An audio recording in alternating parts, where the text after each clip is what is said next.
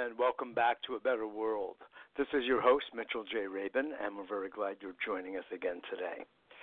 Today I'm going to be speaking with retired Colonel Lawrence Wilkerson, who's the author of several books. He's also the former Chief of Staff to Secretary of State Colin Powell under the G.W. Bush administration. We're going to be speaking about something that I think weighs heavily on many people's minds, thinking people who really care about our world and care about the geopolitical uh, landscape that is seems ever changing now under this current Trump presidency. I kind of describe it as uh, bumper car policy. Uh, you just bump into whatever happens to be next. It's reactionary, it's knee jerk, and it does not seem to have a coordinated, orchestrated, thought through perspective from which uh, a, um, a an administration could act. So, as a result, I have invited on, as I said, Lawrence Wilkerson, who has been around the block wearing many hats for over 30 years in government. A few more words about our guest. Uh, Larry Wilkerson is also the distinguished visiting professor of government and public policy at the nation's oldest public university, the College of William and Mary in Williamsburg, Virginia, where he has taught for the past 15 years. Previously, while serving in the United States Army for 31 years, he also taught at the Naval War College in Newport, Rhode Island, and the Marine Corps War College in Quantico, Virginia. Positions he has held outside teaching include in the military, special assistant to General Colin Powell when the general was chairman of the Joint Chiefs of Staff, and, as mentioned in civilian life, the chief of staff to the Pow- to Powell when he served as United States Secretary of State. So, Larry Wilkerson, welcome to A Better World. A pleasure to have you. Very good. Uh, and thank you for coming on uh, of all days, Martin Luther King Day, uh, which is its own honor. So um, I would like to think that our wish to discuss a level of foreign policy that could possibly move toward peace with you on a day like today is um, is special. So uh, thank you for that as well. I'd like to uh, start off, Larry, with something that you've been discussing a lot on uh, mainstream media uh, regarding uh, Iran and what seems to be this present administration's policy toward it, its aggressive posture, what happened recently with Soleimani. You've had some uh, very potent words to share about that. I have been listening to them, as well as some of the background of the United States government, military, with Soleimani in particular over the course of the past few decades in respect to Afghanistan and etc. So, could you kick this off then? First, let me pick up on your remark about Dr. King. Uh, how ironic it is that in my state here right now, Virginia, we have, uh, shall I say, gun enthusiasts to include militia members and so forth, uh, converging yeah. on, indeed, now I guess in our capital in Richmond. and I'm sitting here praying that we don't have a real disaster on our hands before the day's over. Yes. An irony it is that it's happened on Martin Luther King Day, a man who was murdered, uh, yes. assassinated. Um, yes. With regard to your very your true, specific, very true. We hope for the best to, down there in Richmond. Oh, thank you, thank you. I, yes. I don't envy Governor Northam trying to deal with it. Yes. Um, with respect to your question about Iran, I, I think we're seeing what is really the almost now complete collapse of a foreign policy approach, a security approach to Iran that was working. And I'm not a big fan of President Obama. After all, he started that disastrous conflict in Libya, um, which mm-hmm. is still playing out to uh, all of Libya's entire population's uh, harm right now. Um, yes. But I will say that he at least set in motion and had brought to fruition a policy that curbed the most dangerous aspect of Iran's posture, its nuclear weapons posture. Um, and at the same time, and we forget this, and Donald Trump never talks about it, he never has mentioned it in the entire time he's been in the White House. That policy also had as a, a sort of a second part of it that we would continue dialogue. And there was an mm-hmm. understanding, mm-hmm. Bill Burns had affected that understanding, as well as John Kerry and others, that we would go on and we would talk about other issues to include ballistic missiles, terrorism, other means of instability in the region, and so forth. Um, and we just cut that off.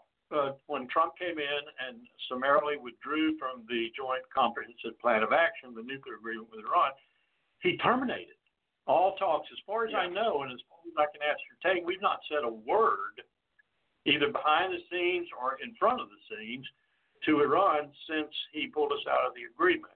Now, Brian Hook and others might say otherwise, but that's my understanding of where it stands right now. So we went from a policy that had dealt with for some time into the future, well into the future, um, the most dangerous part of Iran's situation, its potential to develop nuclear weapons, as Kim Jong il and Kim Jong un did in North Korea, mm-hmm.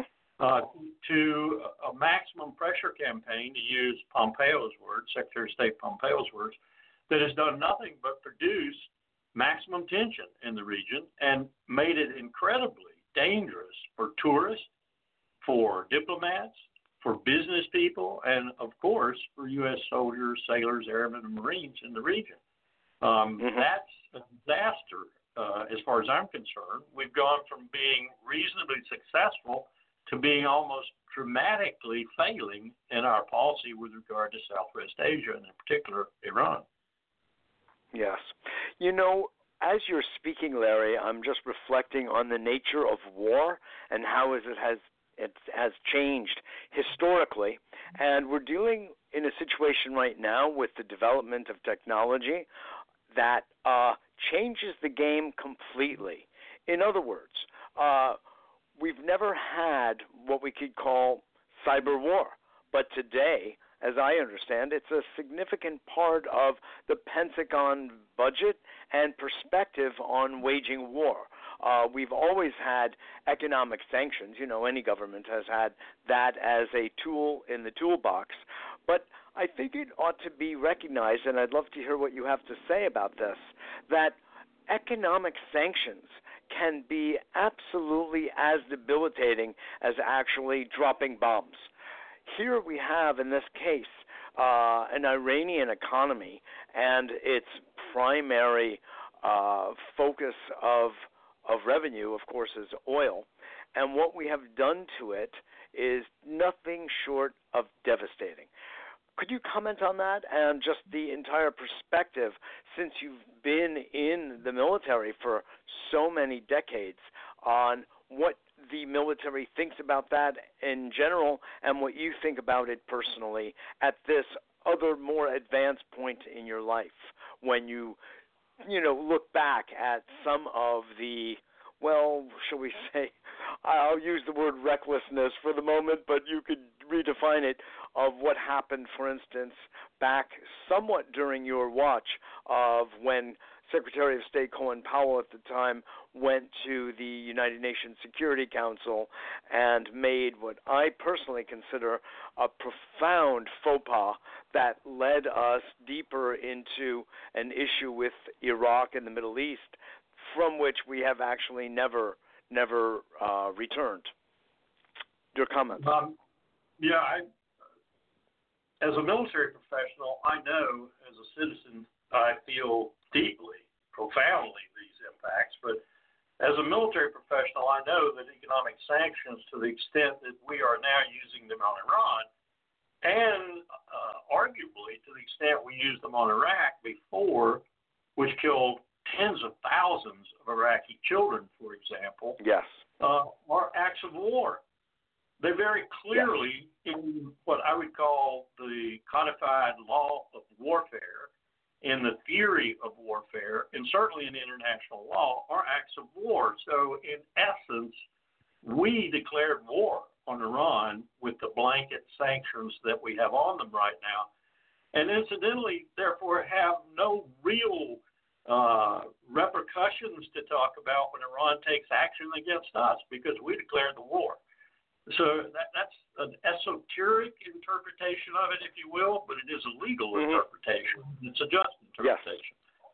Yes. Um, it, it's a co- I would know if I would call it esoteric. I think it's more covert, and nobody really wants to talk about what it really is. But you spelled no, it out. It is actually right. an act of war they don't want to consider it that way because then that makes them have to examine their own consciences. Look at Brian Hook the other day exactly. in his press conference three days ago. He's exulting over the fact that one in four Iranians under 25 is out of a job. He's exulting over 40% and headed higher inflation rates. He's exulting over the fact that Iran has gone from billions of dollars of oil sales down to a minuscule amount of oil sales. He's exulting over essentially not the deprivation and the hurt to the IRGC, the Iranian military or whatever. They're doing quite yes. well, thank you very much, making money off the sanctions. He's exulting over the Iranian people. There's 80 million people in that country. Uh, this is to me unconscionable. As a military mm. professional mm. with some code of honor, and as a citizen, this is unconscionable. It's reprehensible. This kind of policy. Yes. You ever seen the article in the Economist magazine uh, two days ago? And I, I agree with it 100%. We are sanctioning so many people on the face of this earth today that those people are beginning to take note. Their states are beginning to take note. And they're going to start, if they haven't already, balancing us by attempting to find mechanisms in the world whereby they can do business, routine business, without resorting to the dollar. If mm-hmm. they succeed in that, in a unified and expansive sort of way, we're going to find ourselves up the creek without a, a paddle in a chicken wire canoe. Because right yes. now, the only defense we have of our $23 trillion of aggregate debt and the 500 plus billion dollars of interest payments on that every year is our mm-hmm. military and in fact, oil is denominated in dollars, and thus the dollar is the world's reserve and transactional currency. You take that away, you let other currencies get in there, like the Chinese renminbi or the euro or some other way of transacting business in the world fundamentally, and the United States' ability to handle its own debt will drop off a cliff. Well, I'm very glad you're bringing this up, and thank you for those good points.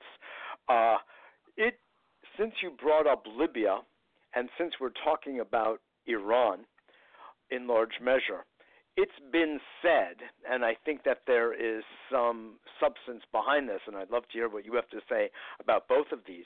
That the reason that uh, the Obama and Hillary Clinton policy about Libya became so aggressive was because he was looking to set up the uh, Libyan, I believe it was the dinar, for all of the African Union and wanted that to be the reserve currency instead of the US dollar. And they were looking also to set up their own bourse as they were looking to do that in Tehran with their currency and to negotiate oil and pay and be paid for oil in their own respective currency and the United States went well berserk and eh, you know we see what happened to Gaddafi. It had nothing to do with apparently that was one of the best organized governments in the entire world where women were actually exalted. They had a serious, real equal place in society. Uh, families were given money when they had children. University was free. On and on and on. The money from oil revenues was shared among the people. So that that's a whole other conversation. Um, but what do you know about if you were to say follow the money trail? If some of what I'm saying matches with anything you understand follow the money trail is always a pretty good advice, piece of advice. Um, yes. Not only not only was what you were describing basically the case, that is to say, it was a, a, a very wealth sharing community and government.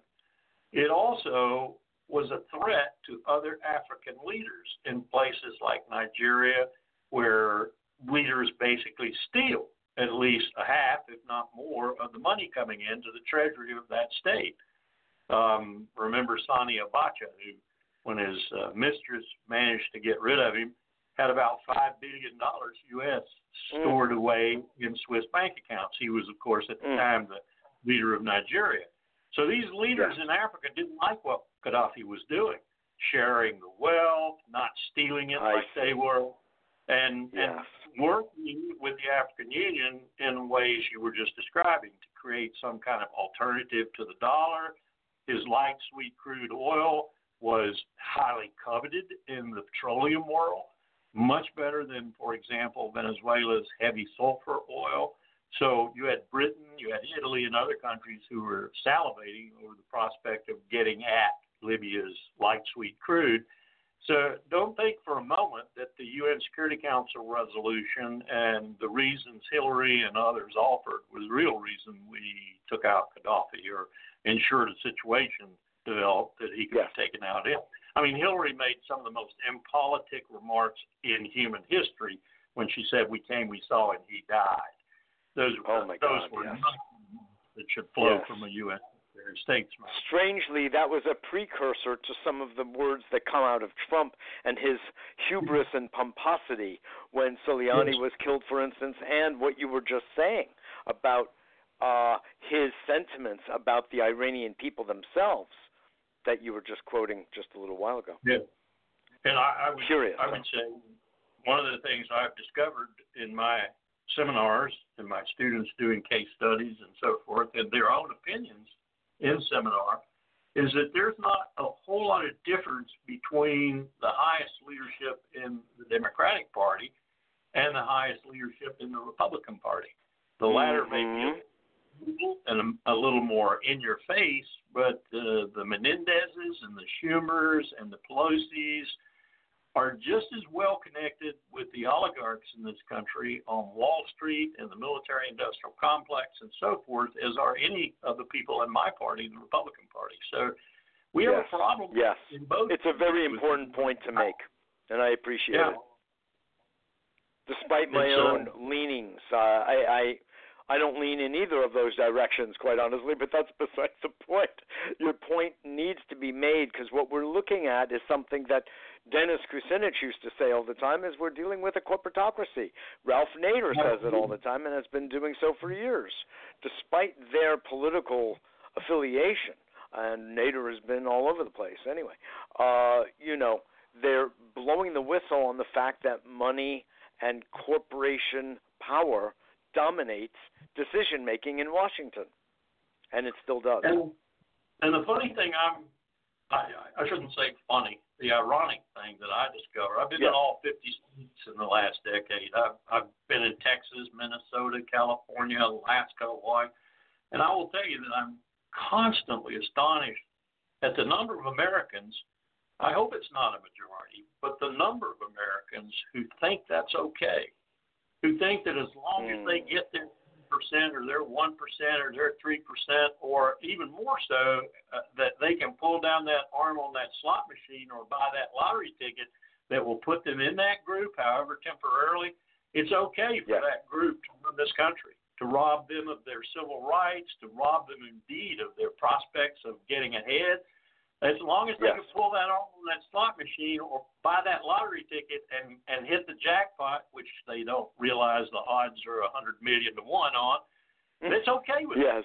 It. It's absolutely yes. okay that we have, for example, someone like Donald Trump in the Oval Office. Yes, yes. Well, Larry, now you're making me really sad and depressed because you have traveled the country much more than I have in recent times, and even though I have been around, uh, I haven't been interviewing people like perhaps you have or spent time in, as you have. So, what I'm hearing is an overall degradation and deterioration of education and, more than anything, of moral compass and an actual deep caring about the republic for which we stand. You know, there is very little appreciation of the structure of our government, co equal branches of government, a constitution, and that this supersedes any kind of political affiliation. And that's, of course, one of the things that I think is hurting all of us today in what we see going on in Congress in respect to the impeachment and the like. Uh, your comments? Well, you're you're right on. Um, I will point out that the last years of Jefferson, Thomas Jefferson, and John Adams, once they had reconciled, were reflected in their letters, uh, composed of great concern, deep concern, profound concern over where the great experiment was headed. And by that, of course, they meant the Constitution, the Republic, the, yes. the enterprise. They indeed had had much to do with starting. And they even wanted, at the end, they even wanted to establish a national university, and this is this is very important to understand. They they thought this national university should teach civic virtue because they thought oh. that would be what would disappear the fastest under predatory capitalism, under the, the lure of the buck, mm. under the lure of power, and so forth. That that would disappear yes. first, and so they wanted a school to actually teach that. Now, that might seem a little bit utopian, but at the same time, it reflects no. what has happened, I think. We lack civic virtue today. Oh, is that true? You know, I worked at Columbia Law School many moons ago when I was considering pre med. this is a long time ago. And I met a lot of law students. And I became painfully aware that the reason, really, at least 90% were going into law was to go into corporate law and to make a lot of money. There were far fewer people who were interested in doing any kind of uh, civil service, of helping the poor, of helping the uh, disenfranchised of society. Thankfully, there was a sprinkling of them. But I put together a whole program when I was working there and I had a menial job there, but it also gave me some time to think and reflect. And I put together a civics class where kids in high school, uh, not even college, but kids like maybe in the inner city who might not ever make it to university or college could learn about their rights, but not just about their rights, but sort of a la JFK. What can you do for your country instead of your country do for you? And learn exactly that civil virtue that civic virtue, both, I should say, um, that could serve our country in a way that has just so become dilapidated. What do you? I know this is sort of off off subject a little bit, but when you teach there uh, your students at William and Mary, what do you? When you take the temperature of your students in respect to what we're discussing, what do you find? I find first that they think my generation, and, and I am right there to admit it to them, um, has failed. And the, the, the main issue that they take this position on is the climate crisis. Um, they look at us, me, you know, whoever happens to be over 50, as the people who are responsible for not doing anything uh, as the people who brought about the kind of culture, the consumerism culture that we live in today, that is part of the problem of bringing about the climate crisis. Um, that's the number one thing, and it, and it really yes. worries. It that worries them because they don't, yeah, they don't know that they're going to have, let, let alone as good a standard of living as we've enjoyed. They don't know if they're even going to have a standard of living at all if they're not going to be in a, a world inundated, for example. Um, and the second thing that bothers them is the irresponsibility and almost incomprehensibility of the people in Washington. And of course, mm. that's what I'm teaching. I'm teaching national security affairs in U.S. government. So it makes it a rather arduous road to walk down to try and convince them that there is some hope, that there is a way to change, and that they are yes. the instrument of that change. And it's incumbent upon mm. them to take a tremendous burden on their. Shoulders. I mean, just look at what they're they're going to leave college. Don't even think about the debt real debt they're going to leave college with in most cases. They're also going to leave college with a national aggregate debt of probably fifty or sixty thousand dollars on each one of their shoulders before they even enter the workplace. This is a heck of a legacy for this this new generation. Truly, truly. Well, thanks for sharing. I, I, I, it makes perfect sense. I would like to think they would feel a bit more uplifted, but when you look around, uh, uh, you know, you could ask yourself, why in the world, but on what basis could they feel uplifted, except for that Martin Luther King is being honored today, and I've been listening to his speeches all morning, and it's they're riveting. And I so wish we had leaders like that today, where we have. Uh, I I swear Trump hasn't read the Constitution. I, I'm almost convinced I I would put down a a shining dollar on that one. you know, uh, which is scary. And yes, along that same line, actually, I would like to ask you this too because you have an inside track in a way that uh, few do, uh, and that is, you know, the history of the United States relationship with Iraq. I, I'm sorry, with Iran uh, is is generally speaking little known. So people have I described uh, current foreign policy as bumper car you know policy you just happen to bump into the guy next to you and you kick him you know and then you run away and you know hope for the best you know that you don't get chased but uh, I, I say that a little tongue in cheek, but uh, I am aware of the former iteration of BP going back to 1907 when they made a deal with the then Iranian government to basically extract their oil, and the Iranians were virtually slaves in their own land, helping to harvest the oil. And it was until Mossadegh, a democratically elected president, decided to nationalize their own oil reserves, which wreaked havoc with what maybe then I'm forgetting the actual name of the company. Maybe it was BP by then, or as I say, its prior iteration, uh, was so steamed by this at the loss of that Iranian oil revenue that they appealed to Churchill, they appealed to the British government and Parliament all altogether, got nowhere. It was post-war World War II. Nobody had any appetite for going to bat for anybody.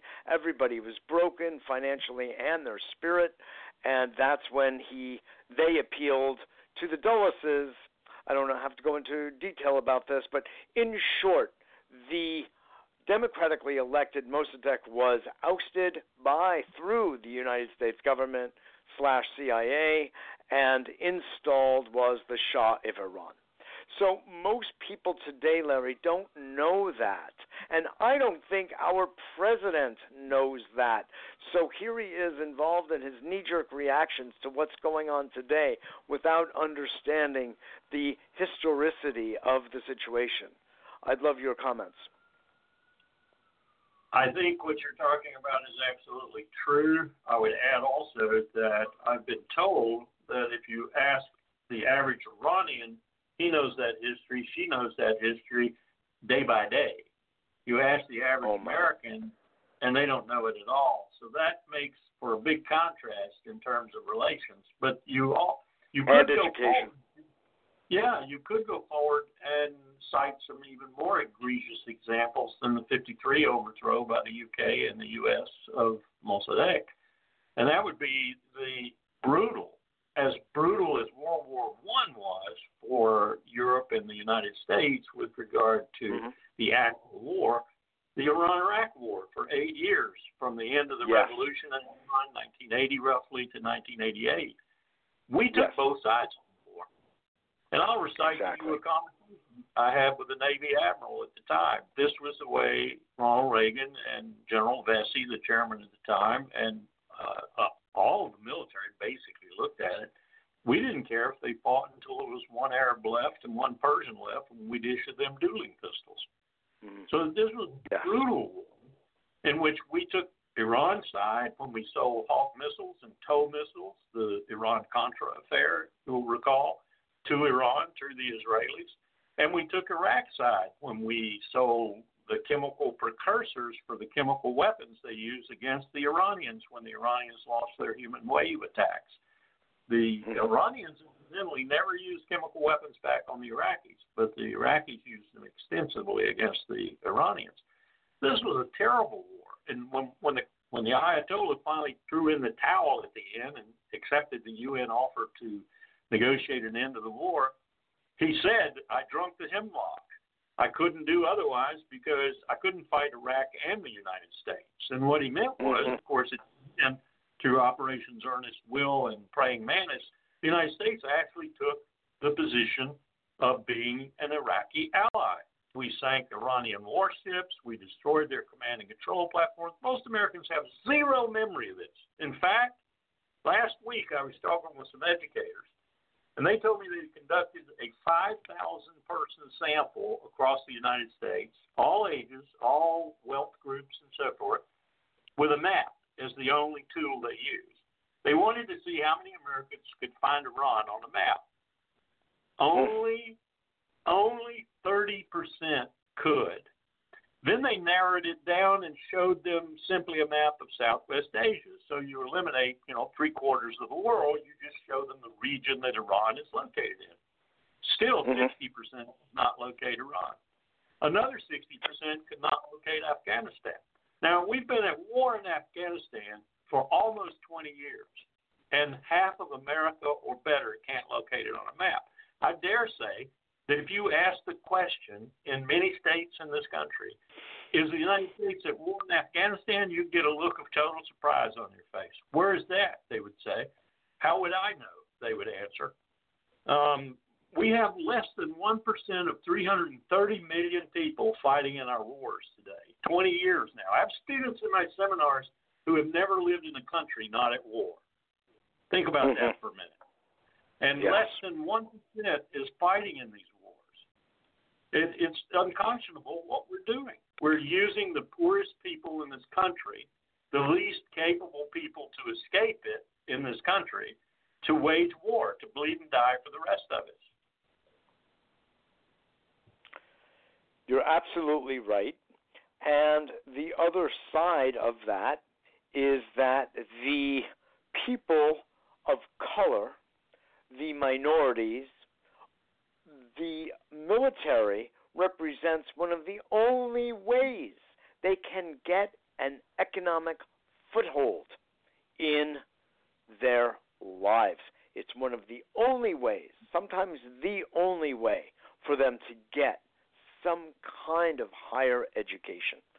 So look at that you end up having an entire militarized culture called the United States of America, which is supposed to be the beacon of light for the world and has been, and oddly, I have to say, oddly, remains but it's a totally relativistic kind of comment.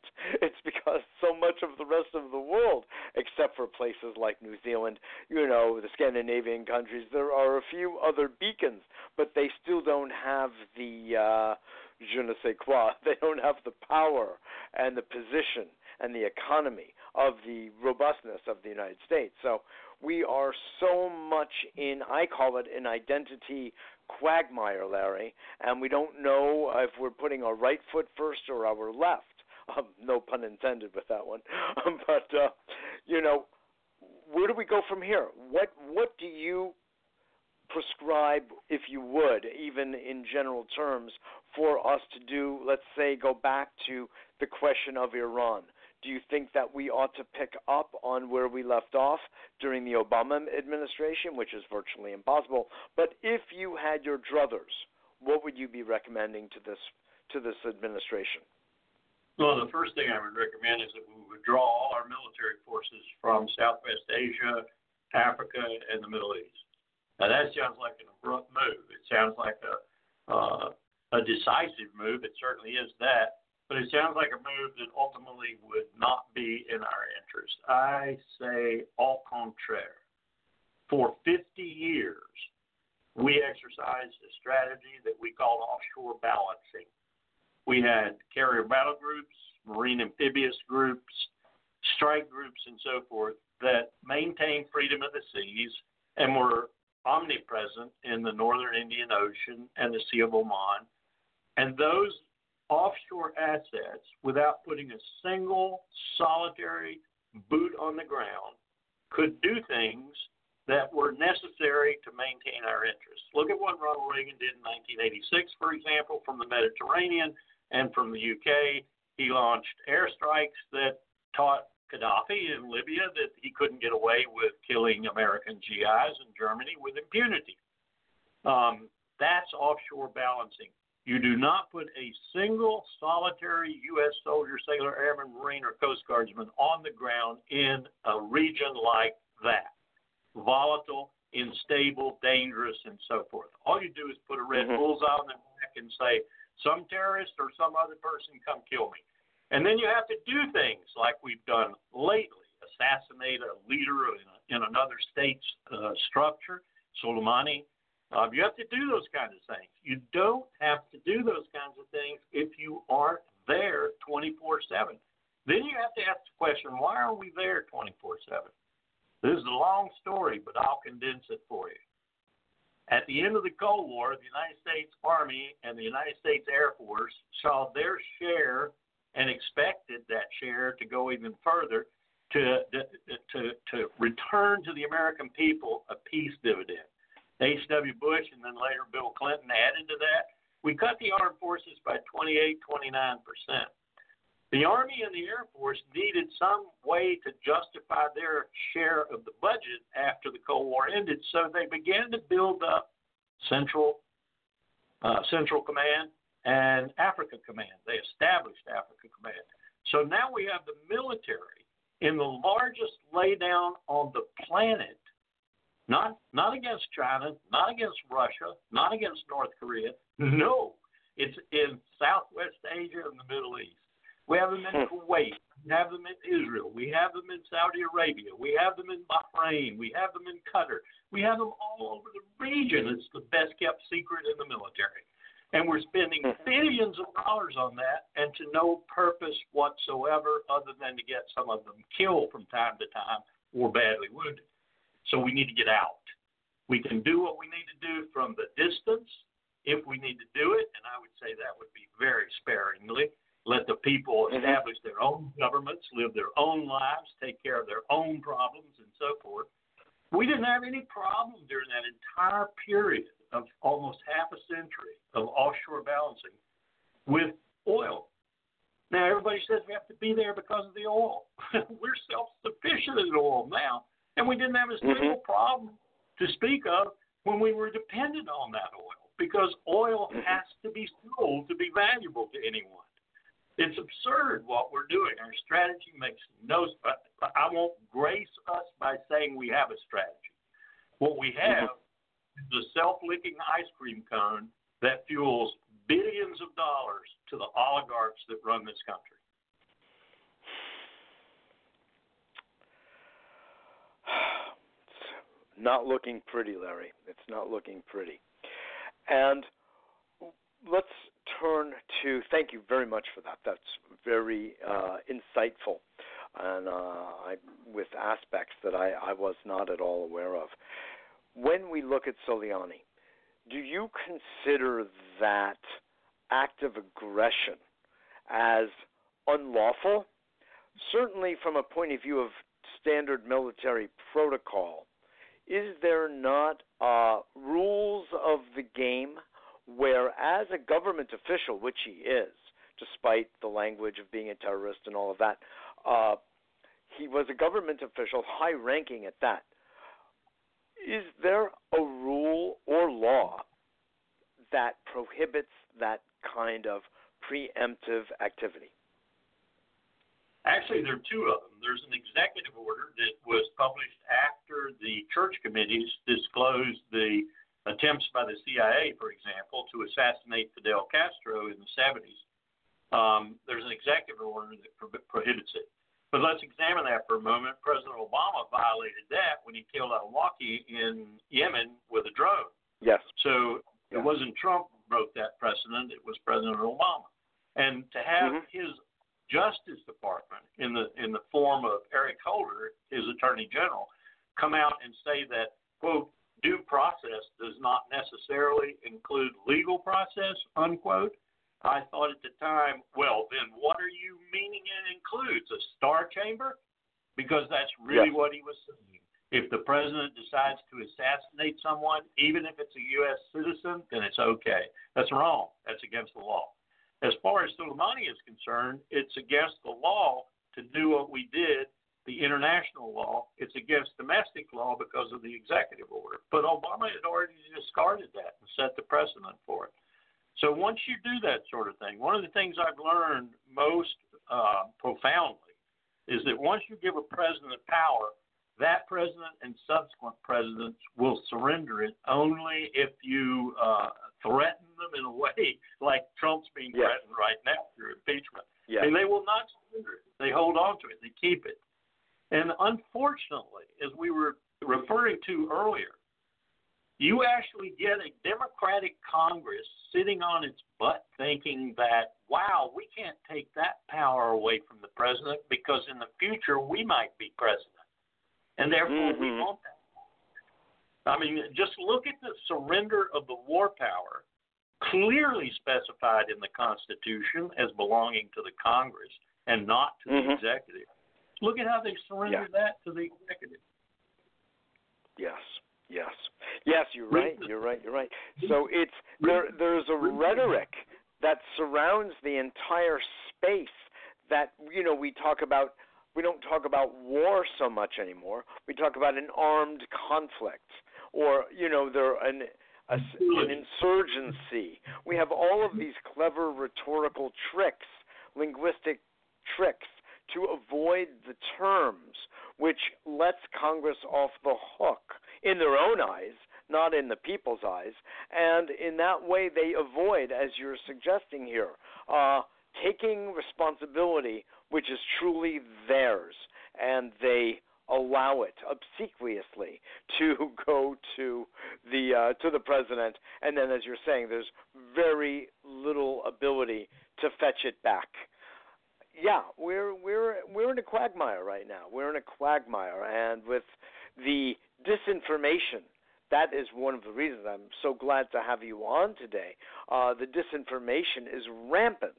It's dangerous this entire notion of fake news. Now, truly, it's not new, but to hear it uh, spoken of so blatantly and for facts to be so uh, kind of disengaged or manipulated uh, it's it it's making people crazy. I actually think it could be causing a level of psychosis in our nation, a nation that hardly needs any more emotional stress.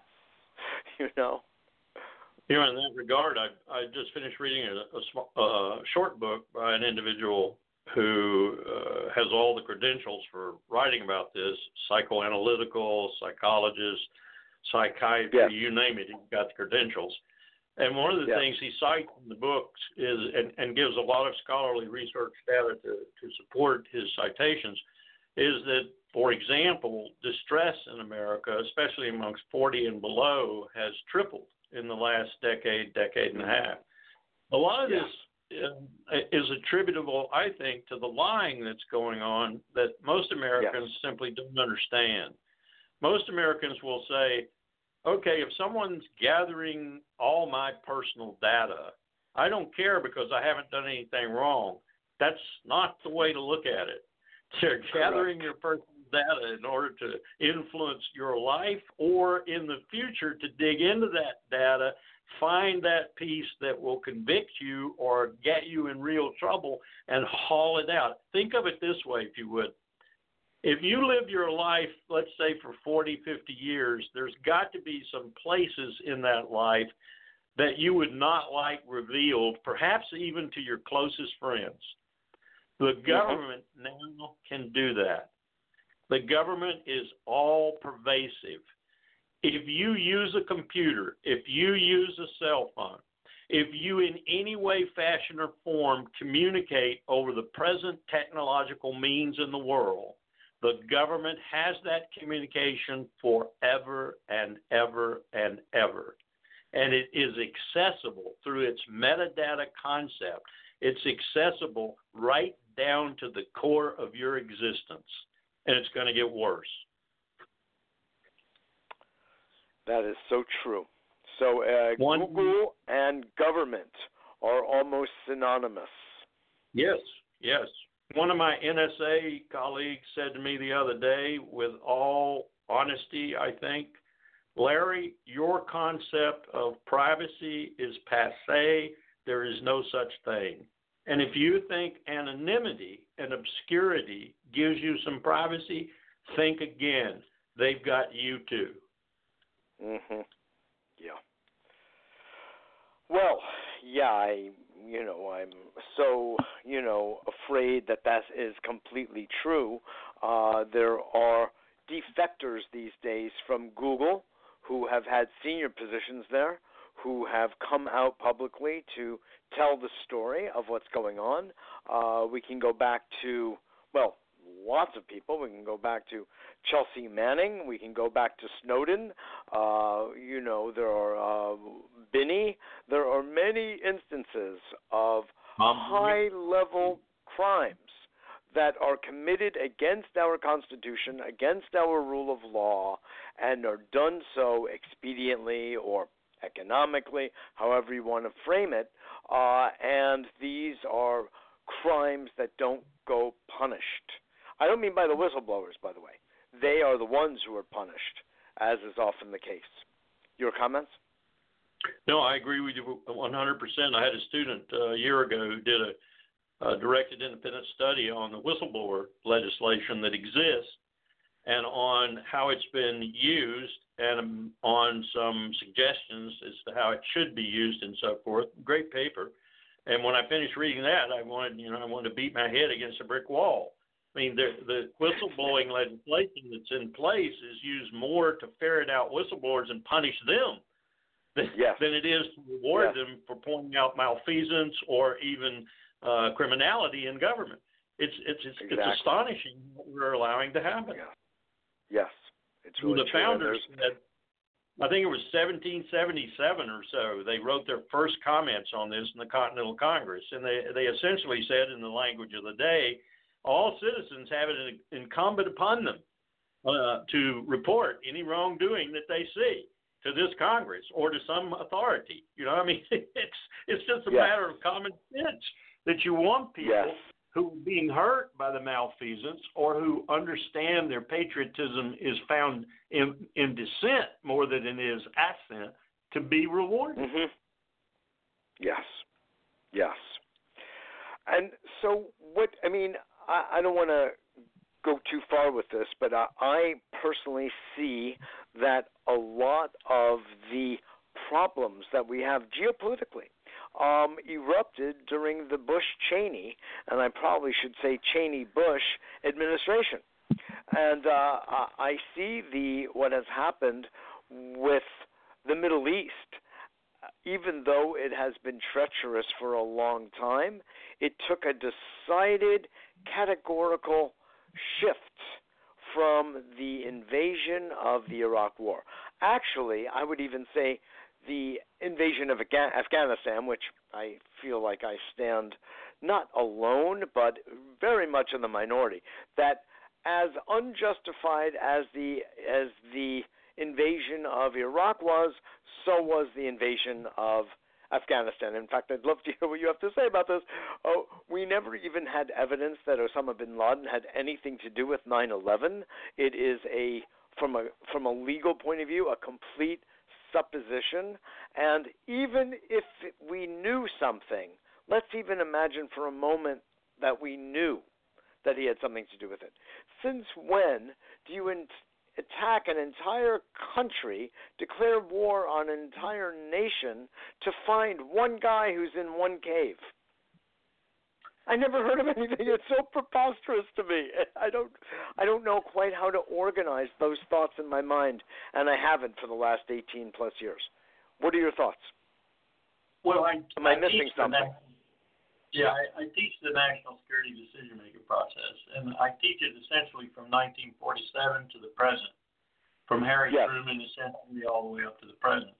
And one of the things I can tell you about that process is that there are certain things that influence national security decision making that one can do very little about. If one had the suicidal courage, perhaps one could, but uh, they wouldn't last very long. so when you, yeah. when you come when you come to 2001 and you come to what was what was perpetrated on 9/11, if you believe that, and I think there was enough evidence around George W. Bush and Richard Cheney, Colin Powell, and Donald Rumsfeld, and others to support that they did believe this. If if you think that you have been responsible for that many deaths on U.S. soil, and you're feeling the guilt that goes along with that. And, and this might even be more impactful, you're feeling the responsibility for that failure, then your tendency in response is to weigh in for the war machine, to get the war yeah. machine going.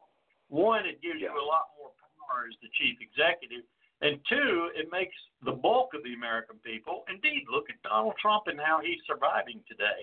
It makes the bulk yes. of the American people think you're doing something, think you're doing something yes. on their behalf. So, though some of us argued at that time that the war instrument was not the proper instrument to turn to, that we had a history, a half century of history of using law enforcement, the first World Trade Center bombers, for example the Al Qaeda element mm-hmm. that struck the USS Cole in Yemen in 2000. We used the mm-hmm. law enforcement instrument to go after them. But that's not a very persuasive argument when you've got those ruins smoking in New York and you got a president feeling incredibly guilty because it happened on his watch, wishing to regain some political standing, and therefore he goes to his press conference and says, This was not an act of terrorism this was an act of war. And when we heard him say that at the State Department, we knew we had our orders. We knew that yes. reason was not going to prevail, that traditional domestic politics was going to prevail, and it did. Yes, yes.